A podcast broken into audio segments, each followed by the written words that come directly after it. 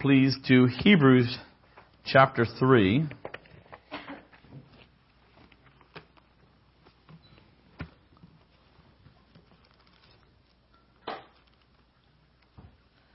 We are again going through the one another's and uh, how that works. Um, for my own life, again, I think it's been um, in, in some ways, the one another's are very simple and yet very hard to just make a lifestyle of. Very hard to make a lifestyle of. So today, we have exhort one another. And we have edify one another. We're, we're kind of throwing in two for one. I will not speak two 40 minute messages. I'll combine the two. In Hebrews chapter 3, starting in verse 7, it says this. Therefore, as the Holy Spirit says, today if you will hear his voice, do not harden your hearts as in the rebellion, in the day of trial in the wilderness, where your fathers tested me, tried me, and saw my works forty years. Therefore I was angry with that generation and said, They always go astray in their heart, and they have not known my ways. So I swore my wrath, they shall not enter my rest. Beware, brethren, lest there be any of you an evil heart of unbelief. Beware, brethren, lest there be in any of you an evil heart of unbelief in departing from the living God, but exhort one another daily while it is called today, lest any of you should be hardened through the deceitfulness of sin. Lord Jesus Christ, it's another time where we need you to do a work. We pray that you would see fit that our hearts would be united in love towards you and towards each other, and that we would uh, listen to what your Spirit would have to say. Change us, we pray. Increase our faith. Be honored and glorified above all. In your name, amen. It's a topic that would seem pretty simple. Encourage one another. I wanted to share a story of a young couple who were very much in love. They were getting married in the church. However, the bride was very nervous about the big occasion, so the preacher chose one verse that he felt would be a great encouragement to all of them. The verse was 1 John 4:18, which says there's no fear in love, but perfect love drives out fear. The preacher asked the best man to read it during the ceremony. He did not know that the best man was not a regular churchgoer and didn't really know the difference between the Gospel of John and the letter First John. During the service, the best man introduced the reading by saying that the preacher felt this was a very good verse for the bride, that he would say more about it later in the service, and he read John 14, I mean John 4:18 instead of 1 John 4:18, which says, "The fact is you have had five husbands, and the man you now have is not your husband." The preacher wanted to encourage a couple, kind of went the wrong way. Listen, um, the idea of encouraging people, we can um, think we know how to do it, and and it's like I said, a simple concept, and yet a lot of times we do come across the wrong way, right? we do come across the wrong way. I would like to um, not even necessarily focus so much on what it means to encourage, but really talk about when we need to encourage people, when we need to do it. To exhort simply means this, is to call someone near, to invite them, to call to one side. So you know how these situations work. Like I was just in my uh, room this week. Uh, it was a very strange situation. I had a, I have four tables. Students were sitting at the tables. One student sitting all by himself. I'm doing a group game. I said, hey buddy, why don't you join a table? I keep moving on in my talking to not single him out and I realize he's not moving. I say it again and I try to, again, get the focus off the child and start talking about the activity we're going to do. kid's not moving at all. Sixth grade. So, uh, finally I had to kind of look him right in the eye and say, uh, move your seat. And he didn't look at me. He said, uh, I don't want to. So now we had to play the game. So what I said is, get out. and I kicked him out of my room in a very nice way. The reason I'm telling this is because instead of in front of everyone, I wanted to draw him close to me. So now that him and I could have a conversation. We would know this, right? When you want to exhort someone, it's the idea of bringing someone right near your side. It's not talking to them in front of everyone, necessarily. We, uh, if you can come up with this, I want to say you'll be a millionaire. I don't know who would pay you, but one of the biggest problems in church is how do you say, can we go talk please? It's the most awkward thing in the world. You ever been on a Sunday morning when someone says, can I see you in the other room for a minute? No matter what they're about to say, you don't like it. if you can come up with the phrase that works, by all means, tell us. We would love to know. Um, we've talked about it before, like, you know, the principal says, hey, you need to stop by my office later. Automatically sometimes you're like, oh, okay. But the idea of exhorting one is bringing them close next to your side so you can tell them something. And most of the time, it's simply encouragement. You also do it to show that you have their back. If I was sitting there and my wife was standing here and there was someone else over here arguing with her, so now I'm a little like, whoa, who's, who's fighting my wife? And if I walk past my wife and stand next to this person and go, hey honey, what's going on? Automatically I'm in trouble, correct? I've chosen the wrong person to stand next to. Body language actually means something. The idea of exhorting is bringing someone to your side. It shows, hey, I got your back. That's why I'm talking to you right now. If those things are not communicated, either in our words or in our body language, we're not exhorting correctly. We're not exhorting correctly. So again, I'm going to focus a little bit quickly on how do we exhort, but I don't want it to be the main point. I feel like a little bit like my class when we go over um, kitchen safety.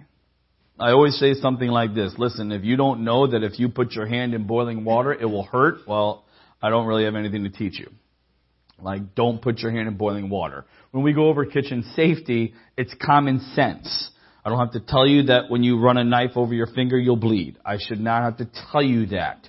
But the reason we're talking about it is just to bring to our minds awareness so it's on our minds. So in some ways I feel like that with this exhorting. Okay? I think we know how to encourage people. I think we know how to bring someone alongside and, and speak to them in love. But I was, um, sometimes we do it bad. Sometimes we need a little reminder. Okay, turn to Acts chapter 26. One of the examples I love in this with scripture. How do you actually exhort someone? If you want to go and encourage them. If we're called to encourage one another, how do we do it? I think we've shared this before, but I think it's a good reminder. Make sure you know how to speak their language. Make sure you know how to speak their language. Acts 26 and verse 14. And when we had all fallen to the ground, I heard a voice speaking to me and saying in the Hebrew language, Saul, Saul, why are you persecuting me? It is hard for you to kick against the goads. There's another portion of the book of Acts in Acts 22 where Paul's addressing the crowd and he learns to speak in their language. And it says they actually listen to him and they quiet down because they're hearing him in their language. Listen, if you're speaking in words that they don't get or they're not familiar with, the exhortation doesn't come out right. You've got to know how to talk to someone in their language. If you want to talk about practically, again, we've talked about this. My kids always want me to talk about social media. Here's your shot from the pulpit. We would be foolish to think that social media and texting is going away any day soon. And if we want to relate to a world that's lost and to the next generation in the household of faith, we have to learn how to do it. I don't like it. I wish it wasn't like that. But you gotta, you better get on board. because there will be people out there that that's what they use for language. And that's what we gotta do. But I just love the fact that God here wanted to speak to this Jew of Jew, to the one who just tried to do everything by the law, he wanted to make sure he spoke to him in that language. And God records it for us for all eternity. What grace from God that he would do that for Saul. It also obviously must be done in love. In Ephesians chapter 4 and verse 15 and 16 it says this. Ephesians 4, 15 and 16. But speaking the truth in love may grow up in all things into Him who is the head, Christ from whom the whole body, joined and knit together by what every joint supplies, according to the effective working by which every part does its share, causes growth of the body for the edifying of itself in love. There's another verse we'll look out later that says, knowledge puffs up, but love edifies. Things have to be done in love. People have to know that you love them before you're trying to say these encouraging things. Or it just comes across as almost flattery sometimes. I mean, you can try your best to really encourage someone. Sometimes I can do that. If it doesn't come across as loving, it can just be flattery. How do we actually do these things? Listen, just remember this. When we talk about doing things in love, just be yourself also. Um, I would tell you, I think I've shared this story before. One of the first summers, I went to Parkside Ranch. Um, uh, Brian's mom, Pat, um, wrote us a, a card at the end saying something like, "Hey, um, thanks for coming, thanks for serving, great job, whatever." Um, if I'm honest, because I spoke all week, I was a Bible preacher. I it really, I was like, okay, okay. For me, it wasn't. Um, not that it wasn't encouraging by any means. My point is, there was one line in the card that said, "Listen, I saw how you and Kim are doing your family, and you're doing good."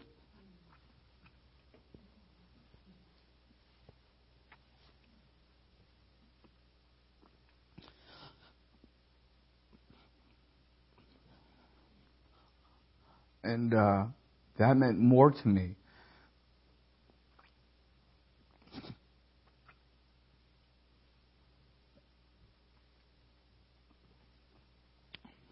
That meant a lot more to me than her telling me how I did speaking or anything like that. Because what she didn't also know was that that was one of the uh, the struggles quote I was going through was like, hey, we got little kids. Do we really want to drag them up five hours away? Do we really like I didn't want my kids to be those kids that were just like, hey, dad's speaking, and, and almost get that bitterness towards the faith because he's dragging us around.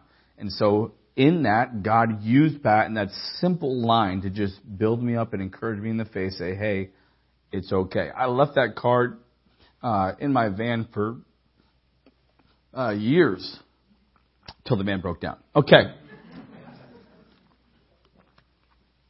Now I want to really talk about when to exhort. When do people need it?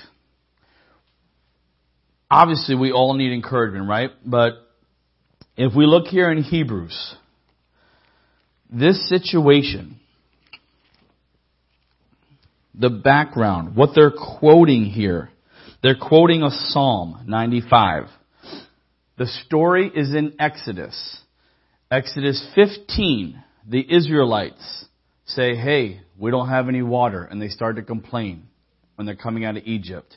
In chapter 16, they say, hey, we don't have any food, nor do we have water. They start to complain, and God gives them manna, and God gives them um, the birds on the field. In chapter 17, they complain again about water, and they say things like, hey, why don't we go back to Egypt, and all that stuff. And that's where uh, Moses strikes the rock and water flows. And so again, I want you to hear what happened and how God saw that thing there in, uh, we'll start in verse 7 of Hebrews chapter 3.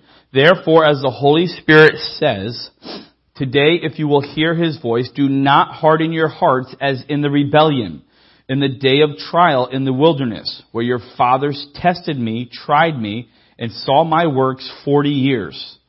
Therefore I was angry with that generation, and said, They always go astray in their heart, and they have not known my ways. So I swore my wrath, they shall not enter my rest. Remember, this is why um, God says, listen, that's it. You're not going to see the promised land. You're going to stay out here 40 years. The next generation will come in. Remember that God is slow to anger. So when we read things in verse 10, like, I was angry with that generation, this is not a one-time shot. This is not God sitting there saying, hey, um, you know, you kind of messed up, so that's it. This was a perpetuating attitude of the Israelites who were just saved out of Egypt that they cannot come, stop complaining. What about my food? What about my water? What about my food? What about my water? And God has been faithful and provided miracles since they've been complaining. Let me give you this water. Let me send down you manna. Let me, I will provide your need. I'll provide your need. But they said, the Bible says they keep testing him. What are they testing him in? Can we really trust you? Can we really trust you, God? And that's actually what it's saying here in Hebrews, where the next thing says, Beware, brethren, lest there be any of you an evil heart of unbelief in departing from the living God, but exhort one another daily while it's called today, lest any of you be hardened through the deceitfulness of sin. Okay. Why do we need to exhort one another so bad? I feel like the church today sometimes has no problem accepting remedies, but has big problems with the diagnosis. No problems with remedies, but a big problem with the diagnosis. What do I mean by that? We all would agree today, encouragement is awesome. Exhort one another. Let's get on board. Let's do that. Why do we need it so bad? No one wants the diagnosis. Because every one of us in this room is tempted to unbelieve and walk away from the faith. That's why. Now you might sit there and say, no, I would never leave the faith, blah, blah. I'm not talking about throwing away Christianity overall. I'm talking about the simplicity of unbelief in your heart saying, I don't trust him in that area. That's why it says daily exhort. Daily. Because all of us are susceptible to times in our life, if not daily, of saying, I don't know if I can trust him. Do you agree with the diagnosis that the Bible says? Are you that different than an Israelite? I'm not. I'll tell you right now, I'm not.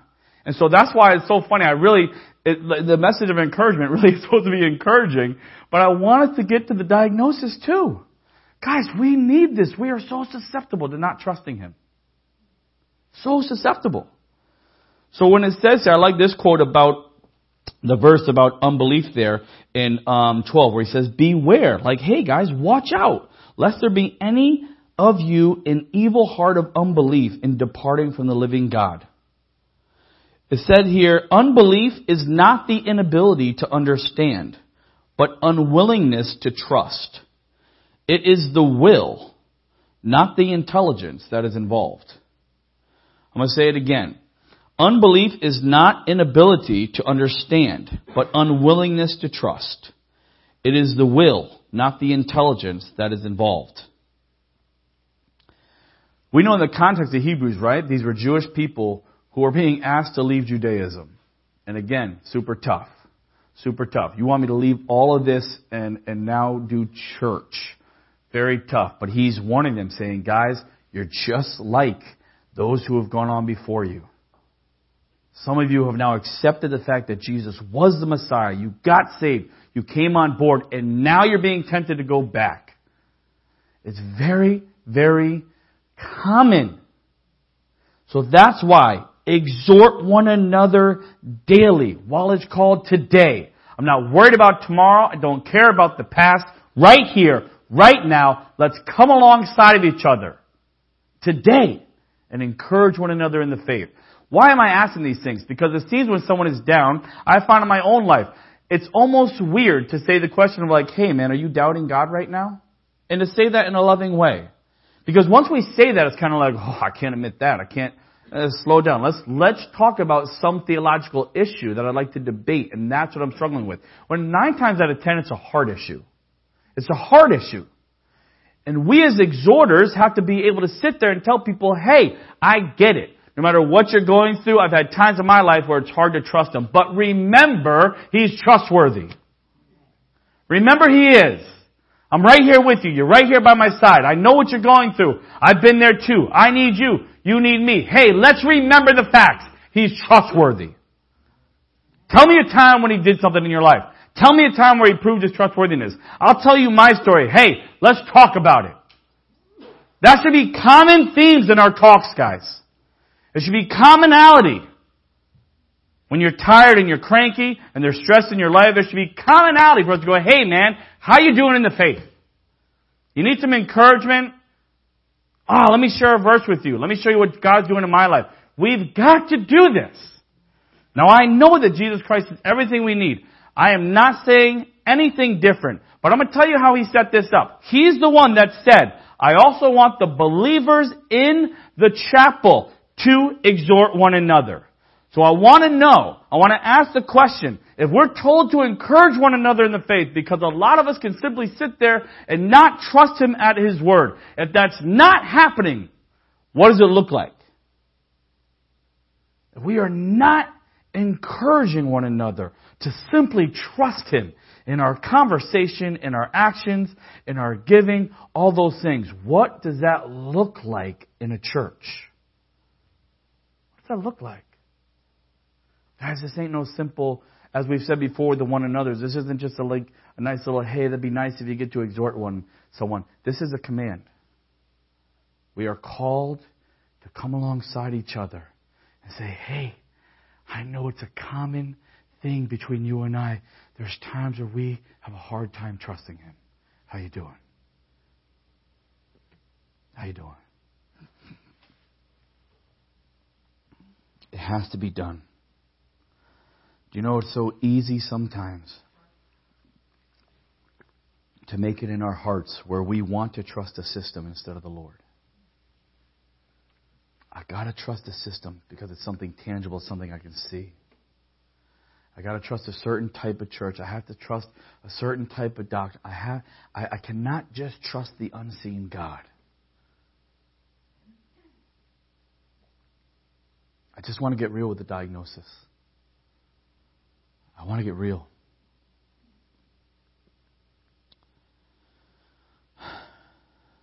All of us in here are susceptible to hardening our hearts and being tricked, that deceitfulness of sin. What is the sin? Not that we're going to indulge the flesh. The sin is sitting there saying, I just don't feel like trusting Him. I don't feel like it. My goodness, guys, we need to encourage one another. This world's getting crazy. We've got to encourage one another that we are believing the true God, that He's faithful, that His ways actually work. Turn your Bibles to Acts chapter 14.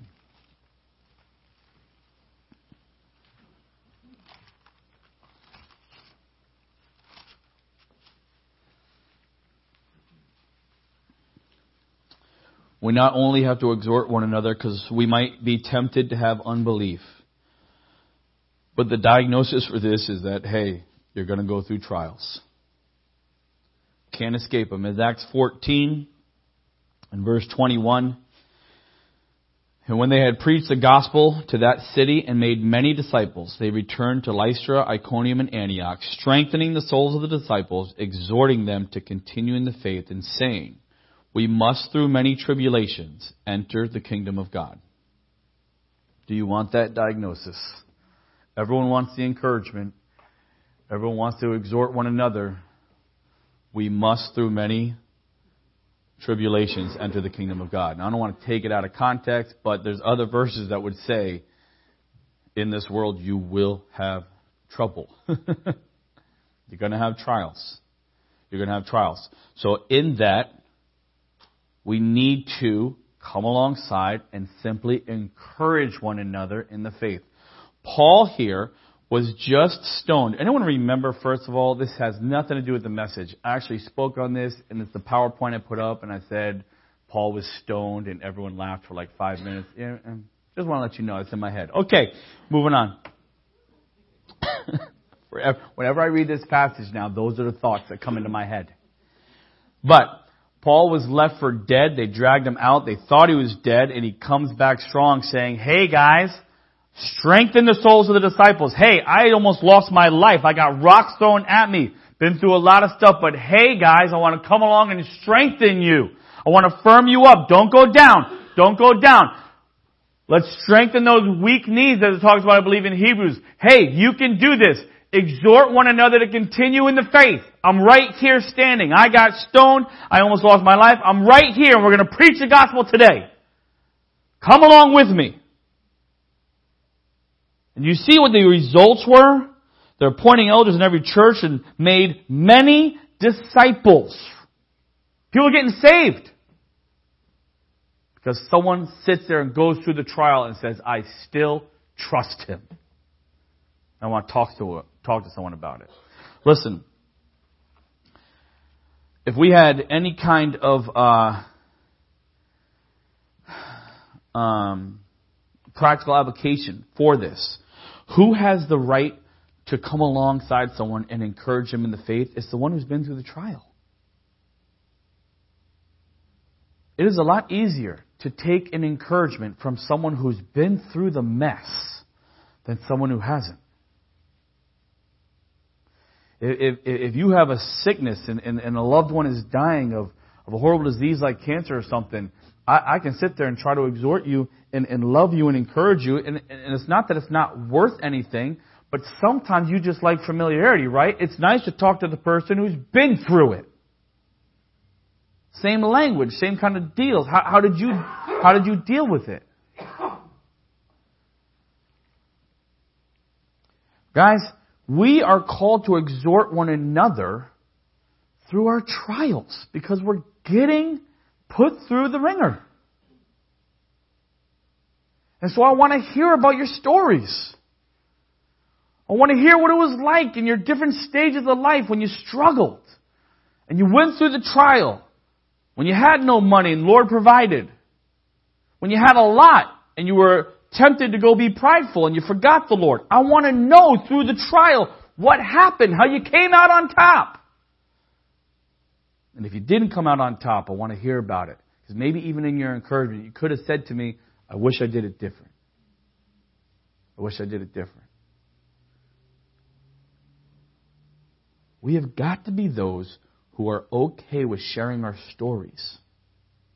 I think I've shared this story again, uh, and I love the story. If you knew the guy, again, uh, a solid believer, one who knows the word very much, um, strong in his convictions, um, a, a leader, a preacher, all those things. He was telling me again one night where his mother he did not feel was saved. And when she died, he wanted to walk away from the faith right there. He said, Because I knew if I really believed the gospel, I don't think my mom's in heaven and I can't deal with it. So I'm going to walk away. And I'm looking at him going, There's no way you would struggle with that. I know who you are. I mean, like, you, you know Scripture. You, you're in leadership things. You're, there's no way. There's no way you're going to go through that. But I'll tell you this. He told me the story later of how someone ministered to him and encouraged him and said, Listen, Jesus Christ will do everything, everything he can to have your mother accept him until the very end. So be, you know, you just don't know. You just don't know. But the point of all of that is that story did not make me at all want to leave the faith. It made me want to join up more. It made me want to go, fine, then I'll go to battle with you.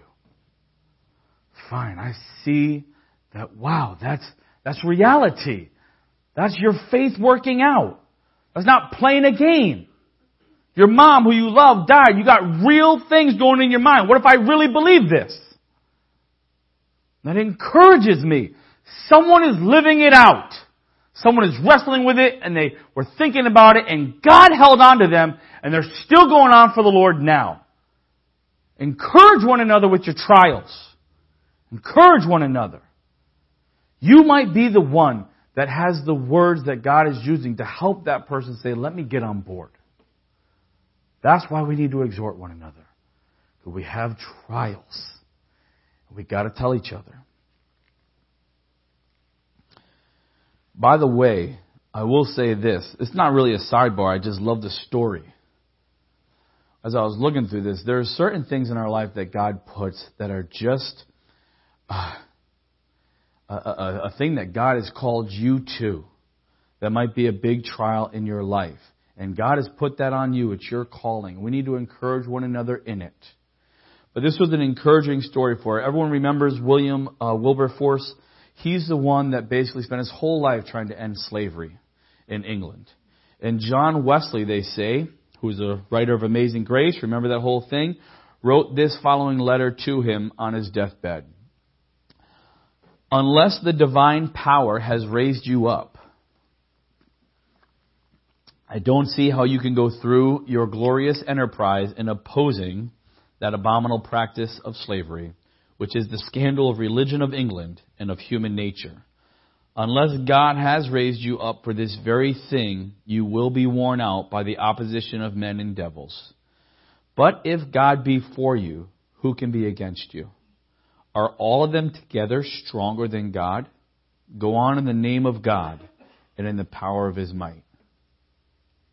What an amazing thing to write to a dude like that. Because I tell you, in my own in my own life, I do struggle with sometimes these trials.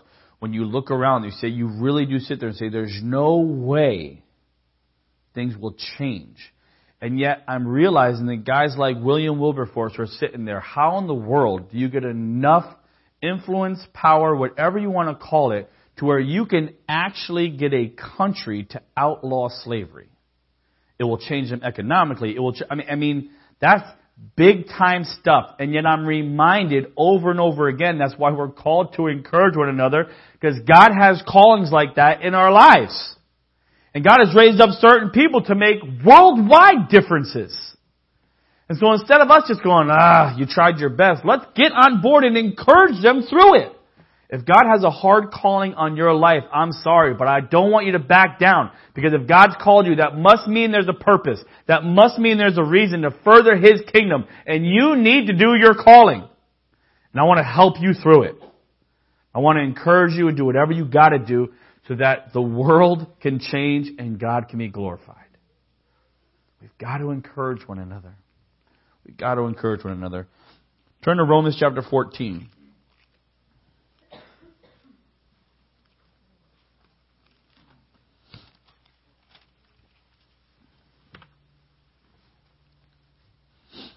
Now we're going to go to edify. Edify is not the same word. It really means to build up. Okay, so come alongside and exhort, encourage, and um, say those things. Edify is to build someone up. Okay? Let's start in verse 14. I know and I'm convinced by the Lord Jesus that there is nothing unclean of itself, but to him who considers anything to be unclean, to him it is unclean. Yet if your brother is grieved because of your food, you are no longer walking in love. Do not destroy with your food the one with whom Christ died, the one for whom Christ died. Therefore, do not let your good be spoken of as evil. For the kingdom of God is not eating and drinking, but righteousness and peace and joy in the Holy Spirit. For he who serves Christ in these things is acceptable to God and approved by men. Therefore, let us pursue the things which make peace and the things by which one may edify one another. We're to pursue the things which make peace and the things that build each other up. Now, this is a hard context, right? In the other words, they're sitting there saying, hey, can I eat this meat? Can I not eat this meat? It was offered to idols. It's kind of weird. You had weaker brothers, uh, stronger brothers, all those such things. It can kind of be like a, a, a, a conversation we would have today. You know, there's hard things to quote. I don't even like to use the word debate, but there is godly people on both sides of issues in the faith.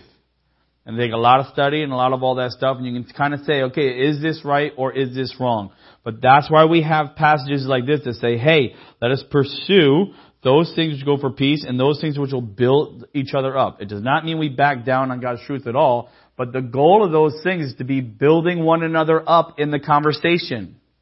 Building one another up in the conversation. Okay? This is where in 1 Corinthians 8 verse 1, it says, Now concerning things offered to idols, we know that we all have knowledge. Knowledge puffs up, but love builds up or edifies. Okay? Love builds up. We have to build one another up to stay the task and focus on the common goal. We're trying to build one another up in the faith. We are not trying to build one another up to be thinking just like we are. Let God do that. And in fact, there's numerous times where really someone's personality and or uh, the way they love them will actually sometimes allow them to get on board with what that person's saying.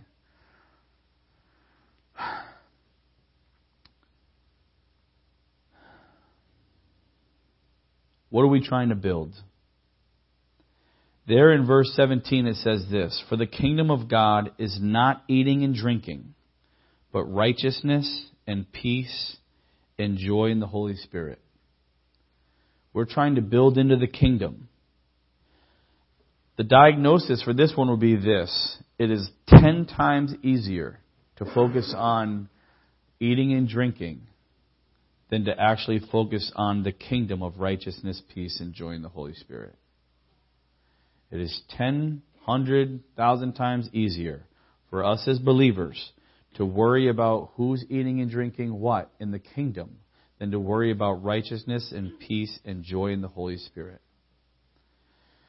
Righteousness is to be made right with God, which, by the way, that goes into that whole piece of that's why we don't back away from sin. What is righteous? How do we be made right with God? That's where those conversations come into play. And there's a real thing there of, in this context there, like, hey, is this a sin or not? Okay, that's why you're going to have uh, verses that sit there and say, listen, I'm convinced nothing's unclean of itself. But, so we kind of establish it, it wouldn't be a sin. However, now you're dealing with people. And now you're dealing with people that think it might be. Okay? So we are worried about what is righteousness in the kingdom of God, but also peace with our brothers and sisters. If we're really concerned about them, that conversation is different instead of trying to be right on a topic. Again, we want to be concerned about having peace with them and joy in the Holy Spirit, joy in ourselves over the fact that God indwells in us. We shouldn't forget those things when we get frustrated with the church or the people in the church.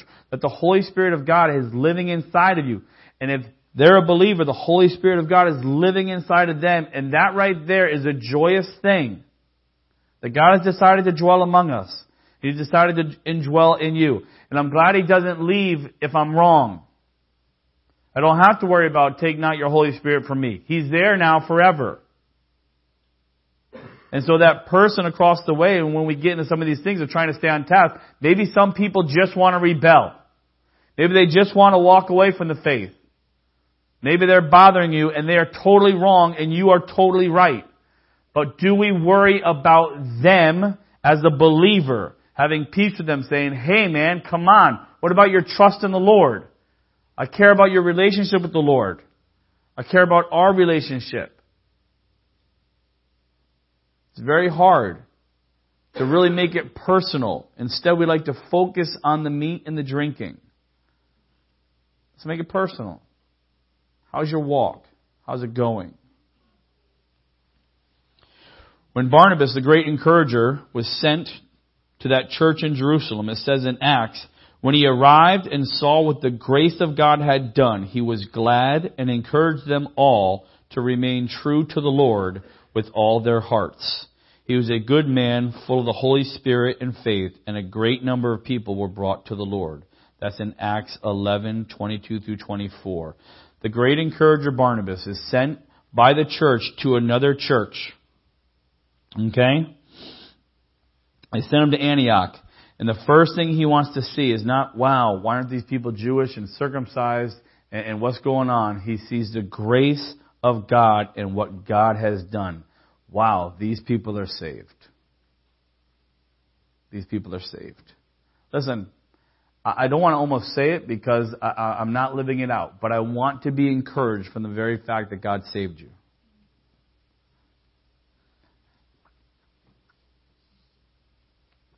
I want that to mean something in my life. That regardless of how you act, regardless of how crazy you are, God has saved you. And in that, you're my brother, you're my sister.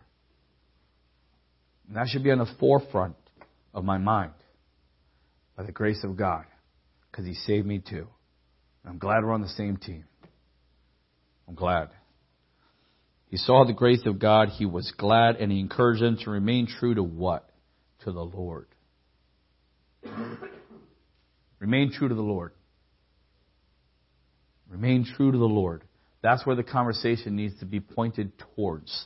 That's why we need to edify and build one another up. Because the diagnosis is There's so many times where we make the walk about everything but the Lord. Make it about the Lord. Build one another up in the Lord. Talk to each other about how He loves you, how He cares for you, how He's forgiving, how He's slow to anger. Talk to each other about how good He is to you. Talk to each other how He's so faithful. Talk about it. Build one another up in the Lord. Encouraging is something we all need. All of us need it. You know, it's so funny. In a staff meeting, they always say something like, You're doing so good. We want to do something for you. Every person in that room goes, Then let us out early. I was not going to go by the clock today, but I'm glad it's five after. I feel like the Lord might have done it. I don't know. We still have a reveal, so we're going to be here. But, listen, encourage one another. We desperately need to be encouraged. Let's pray. Lord Jesus Christ, thank you for your goodness and your grace. Thank you so much that uh, you don't break down. Thank you uh, for giving us a great calling that we are to come alongside of each other and edify and exhort one another. Help us so uh, much to do this. Help us to have wisdom uh, to say the right things. Help us to have good timing when we approach people. In your name, amen.